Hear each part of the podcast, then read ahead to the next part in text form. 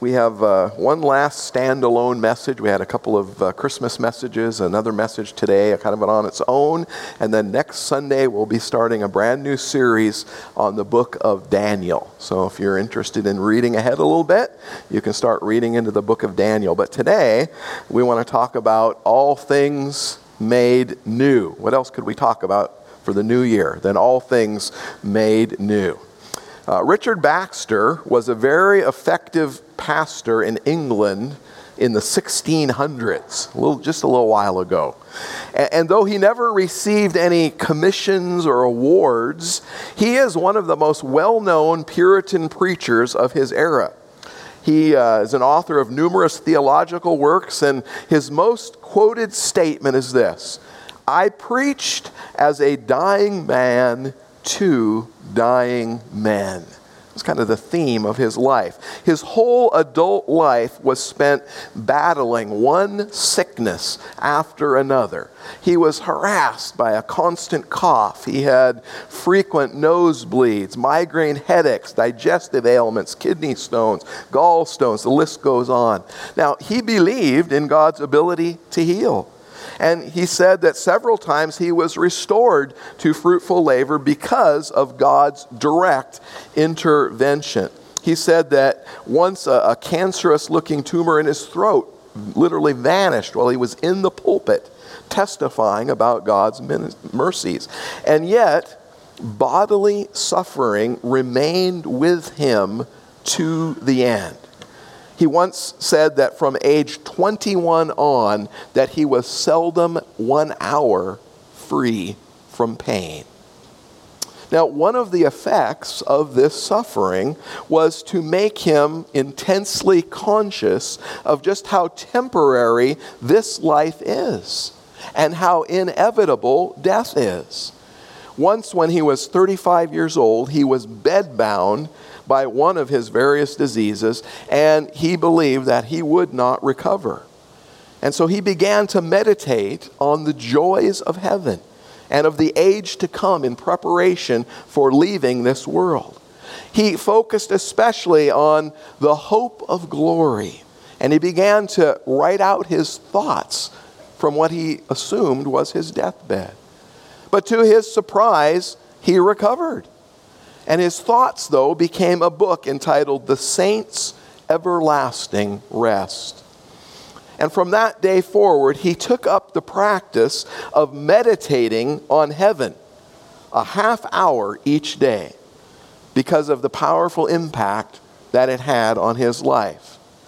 He then commended the same thing to his readers. And so I'm going to read a little quote from that book. It's kind of in Old English a little bit, so you'll have to read between the lines and listen a little harder than you might normally. But listen to what he wrote. "If you would have light and heat, why are you not more in the sunshine?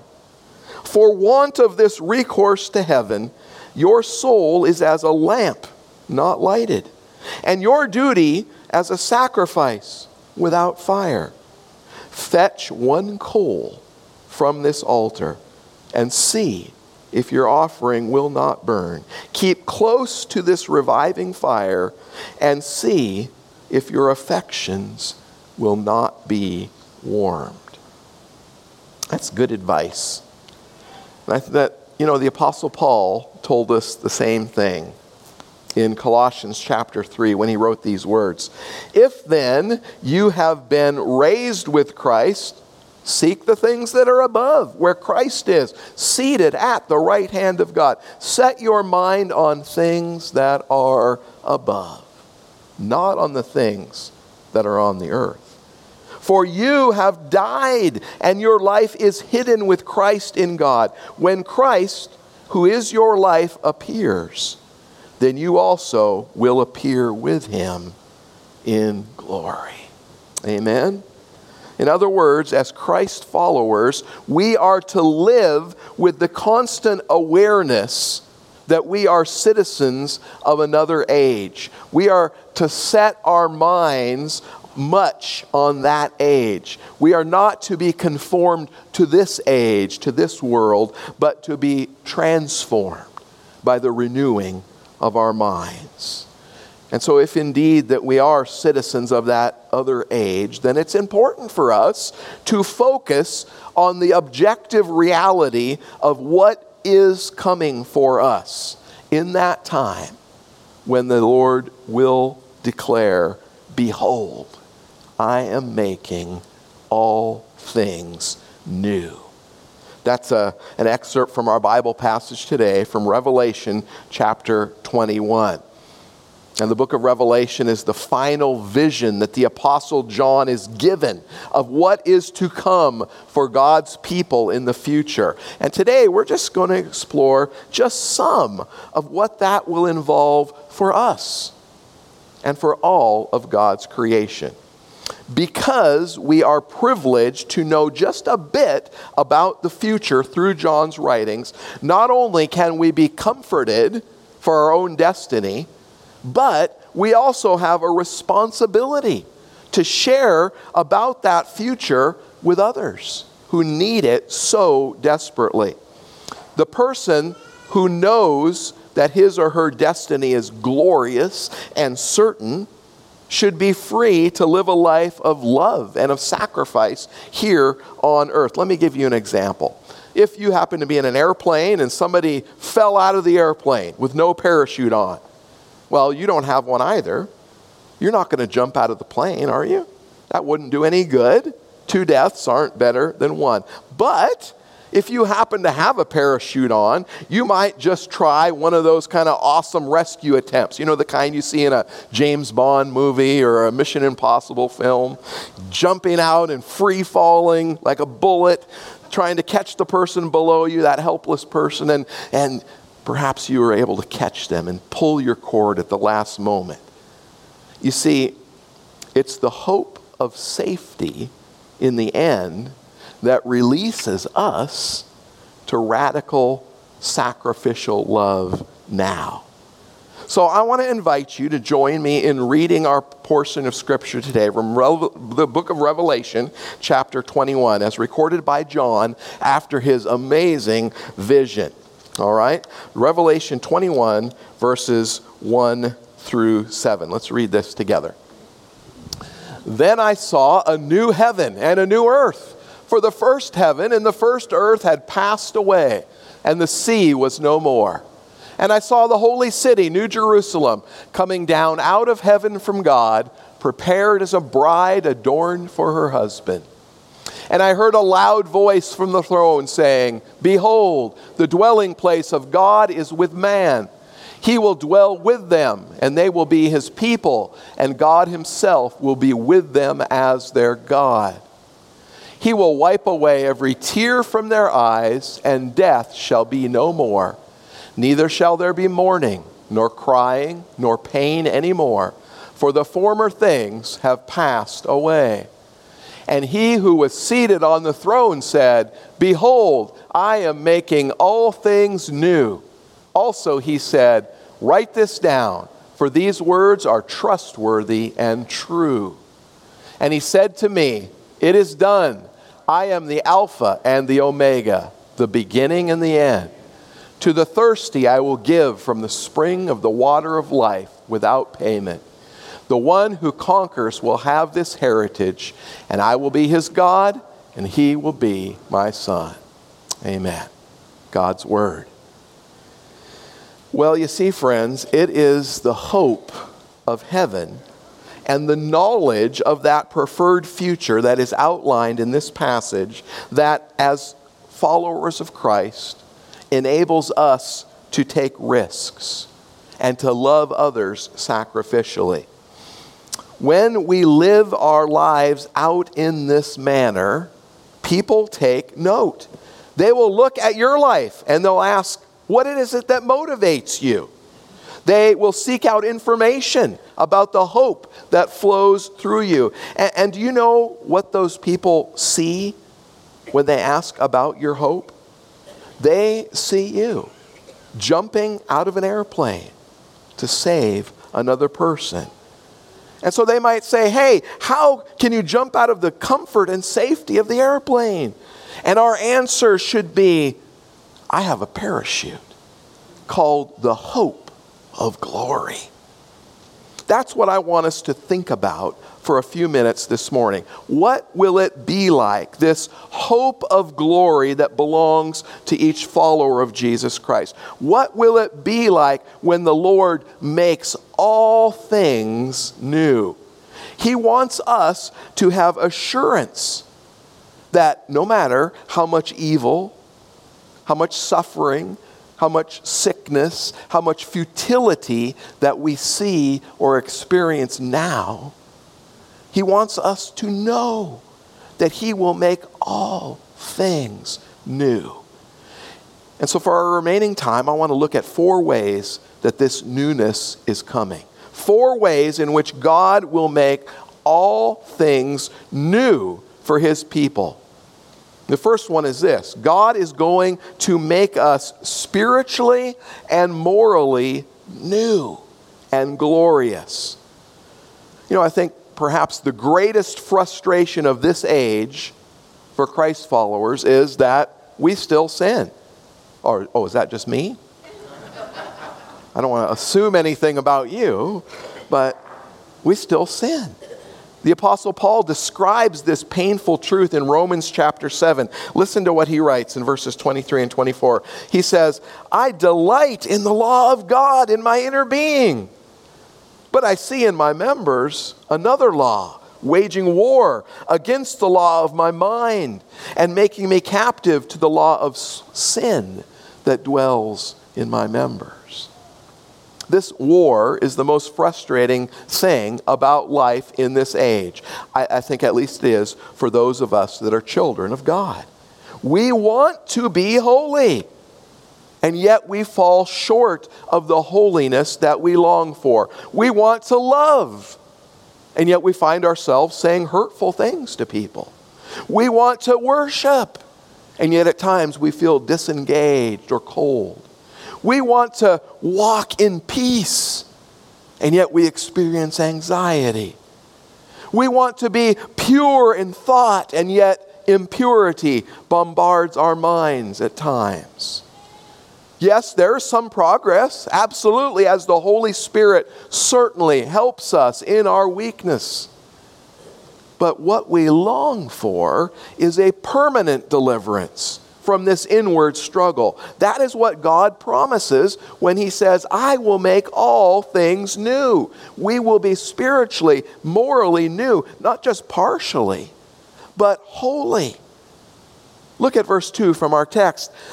John writes, "I saw the holy city, New Jerusalem, coming down out of heaven from God, prepared as a bride, adorned for her husband." You see, folks, this is a picture of the church, prepared and beautified for her husband, Jesus Christ.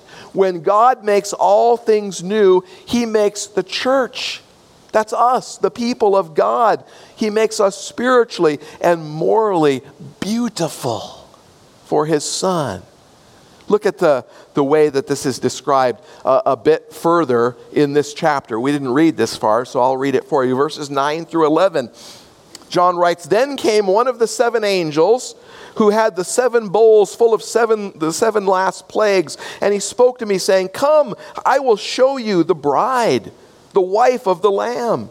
And in the Spirit he carried me away to a great high mountain and showed me the holy city, Jerusalem, coming down out of heaven from God." That's the same image we read in verse 2, isn't it? "Having the glory of God, its radiance like a most rare jewel, like a jasper, clear as crystal." You see, when God makes the bride ready for the Son, the way He does it is by giving us His glory. Did you catch verse 11 there? "Having the glory of God." And this glory will purify us so deeply and so thoroughly that we will be like a rare jewel, clear as crystal.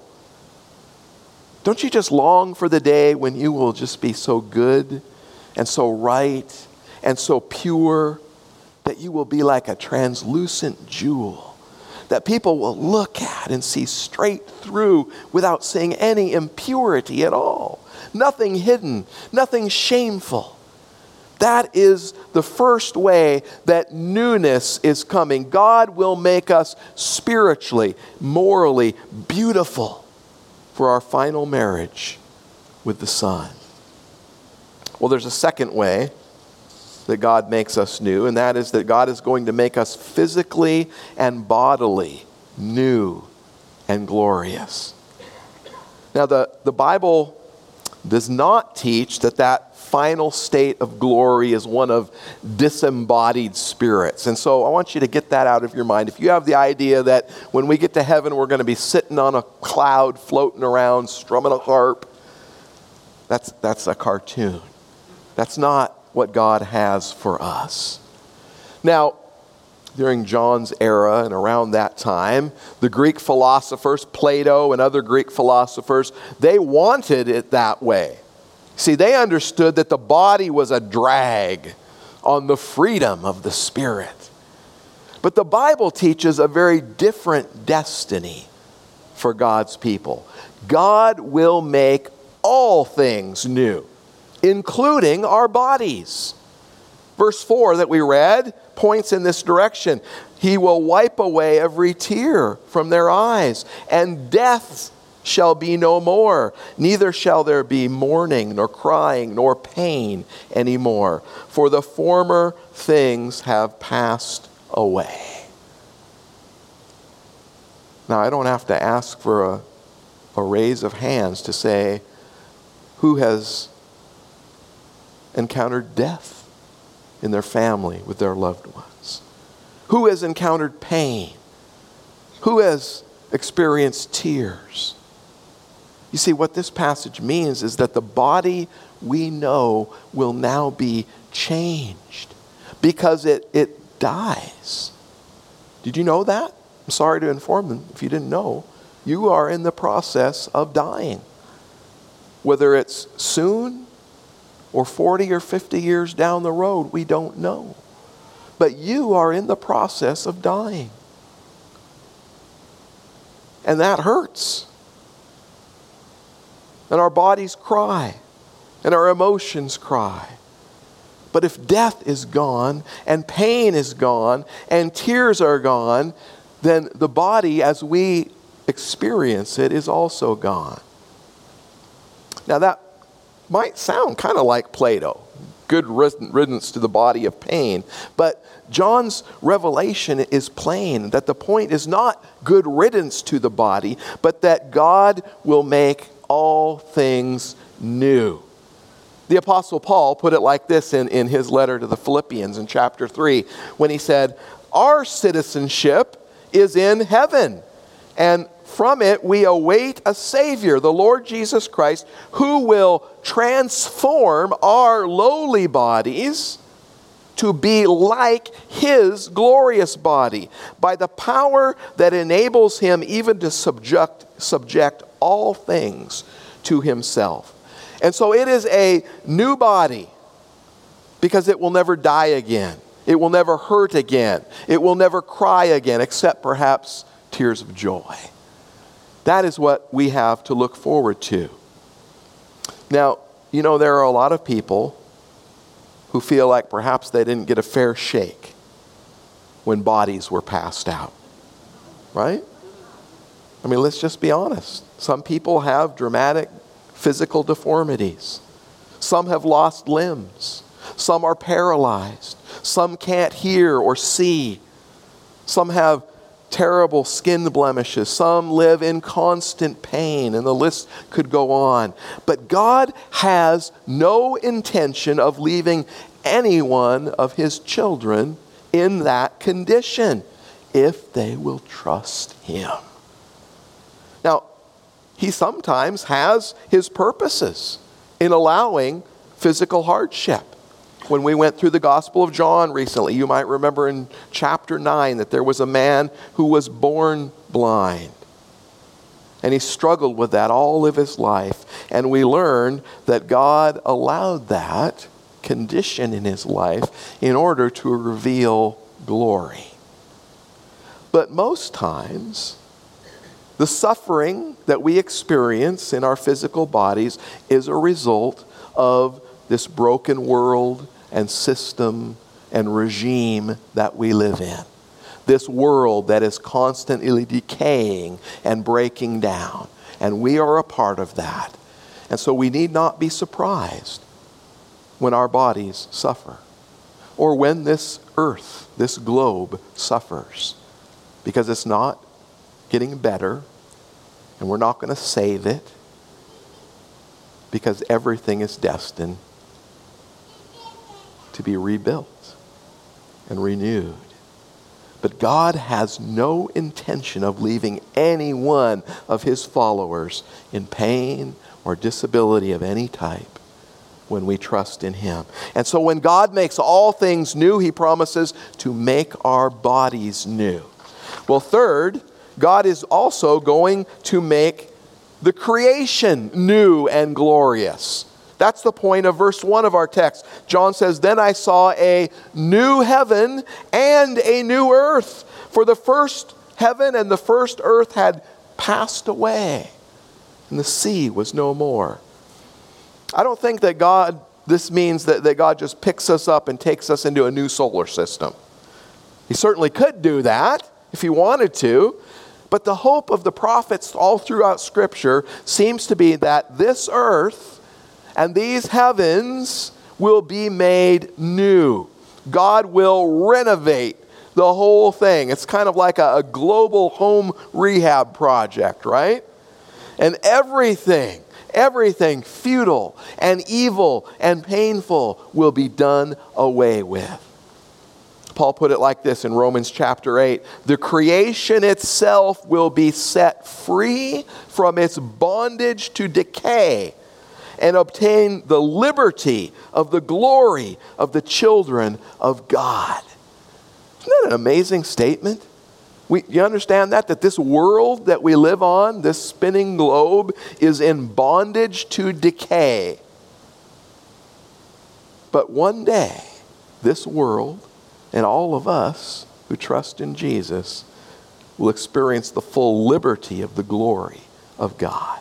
The newness and the glory of the church, the children of God, is primary. It's first. But then God promises that the glory of his people will demand a glorious creation to live in. And so the fallen creation will obtain the very freedom from futility and evil and pain that the church is given, that you and I will experience. So when God makes all things new, he makes us new, spiritually and morally. He makes us new physically. And then he makes the whole creation new so that our environment fits our perfected spirits and bodies. Which leaves then one last work of renewing when God makes all things new. And that is number 4, that God will make our relationship with him new and glorious. John tells us about this in verse 3 when he writes, "I heard a loud voice from the throne saying, 'Behold, the dwelling of God is with men. He will dwell with them, and they shall be his people, and God himself will be with them.'" Wow. Now, it is certainly true that God is with us now. His Spirit dwells in us. Jesus promised never to leave us until the end of the age. But in 2 Corinthians chapter 5, Paul said, "While we are at home in the body, we are away from the Lord. Here we walk by faith, not by sight." So there is a deep and a painful sense in which we currently are away from the Lord. We do not see as one day we will see. Jesus once said, "Blessed are the pure in heart, for they shall see God." Friends, that is a promise. Something greater is coming for all of us in our relation with God. Have you ever heard a little kid talking about God, and they might say something like, "But Daddy, I can't see him." Well, that's a reality, a real heart cry that we should never lose. Later on in Revelation chapter 22, in verse 4, there's an answer to that kind of that cry. It says, "They shall see his face, and his name shall be on their foreheads." You see, when God makes all things new, he will make us spiritually and morally as pure and flawless as crystal. He will give us a body like the body of his glory. He will renovate all creation, take away all futility and evil and pain. And finally, he himself will come to us and let us see his face. These are not imaginations. These are not fairy tales. This is the reality of who God is and what he has planned for each of us who would choose to follow him.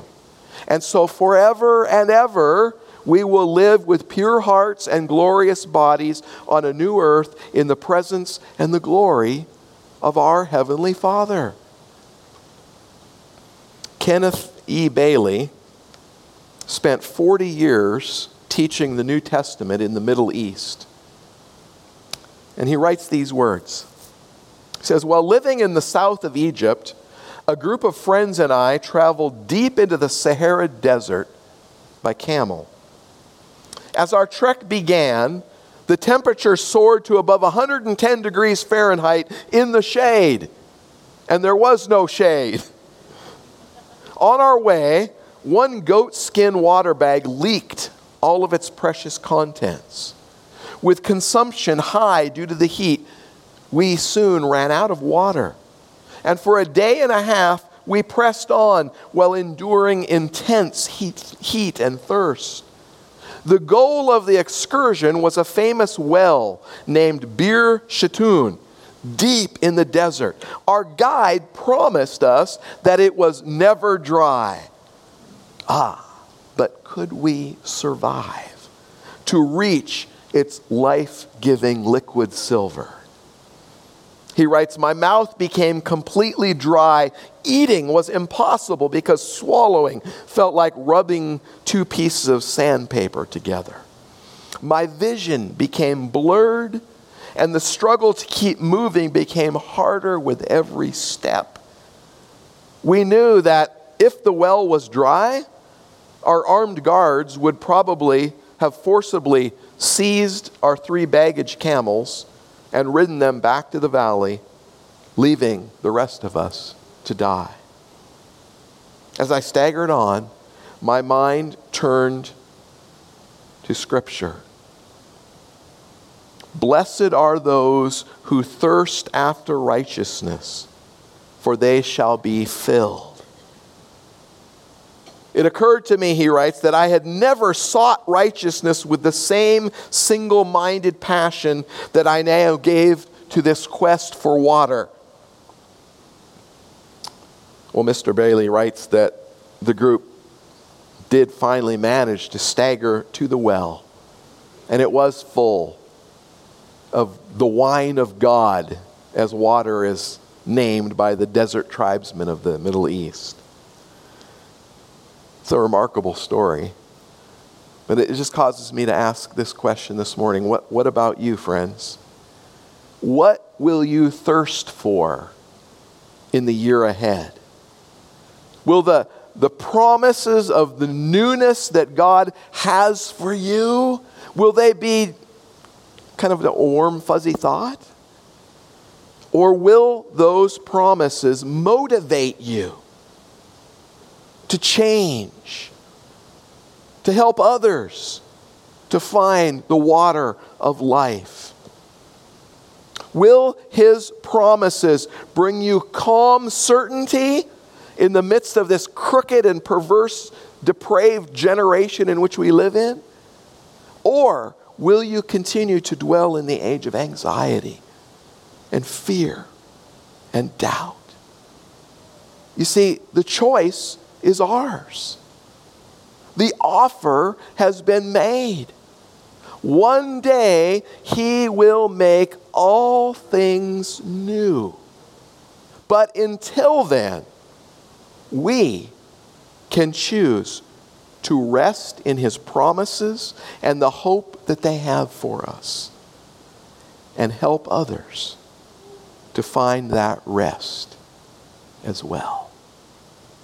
And so that is my prayer for each of us for 2024, that we might hunger and thirst for righteousness and help others to find the water of life that we've experienced. Let's pray together. Father, we are grateful for the hope of glory that you have placed before us. And Father, as we look in this world that we live in, a world full of war and anger, resentment, depression, anxiety, Father, as we look about us, Father, might we be drawn to the water of life. Father, may we have that calm confidence that can help us to continue walking through the desert that surrounds us until one day we fully drink from your well. Until then, Father, we thank you that your Holy Spirit gives us the ability and the strength to do what we could never do on our own. Father, we thank you for the body of Christ, the church, so that we can have fellow sojourners walking the journey with us. Father, thank you that when one is weak, others can come alongside and help them. Father, help us to have eyes for those who are weary, those who are struggling. Father, help us to have that awareness to reach out and to point others in the direction they need to go. Father, thank you for the hope of glory that resides in our hearts as we choose to follow Jesus. And it is in his name that we pray. Amen. Amen.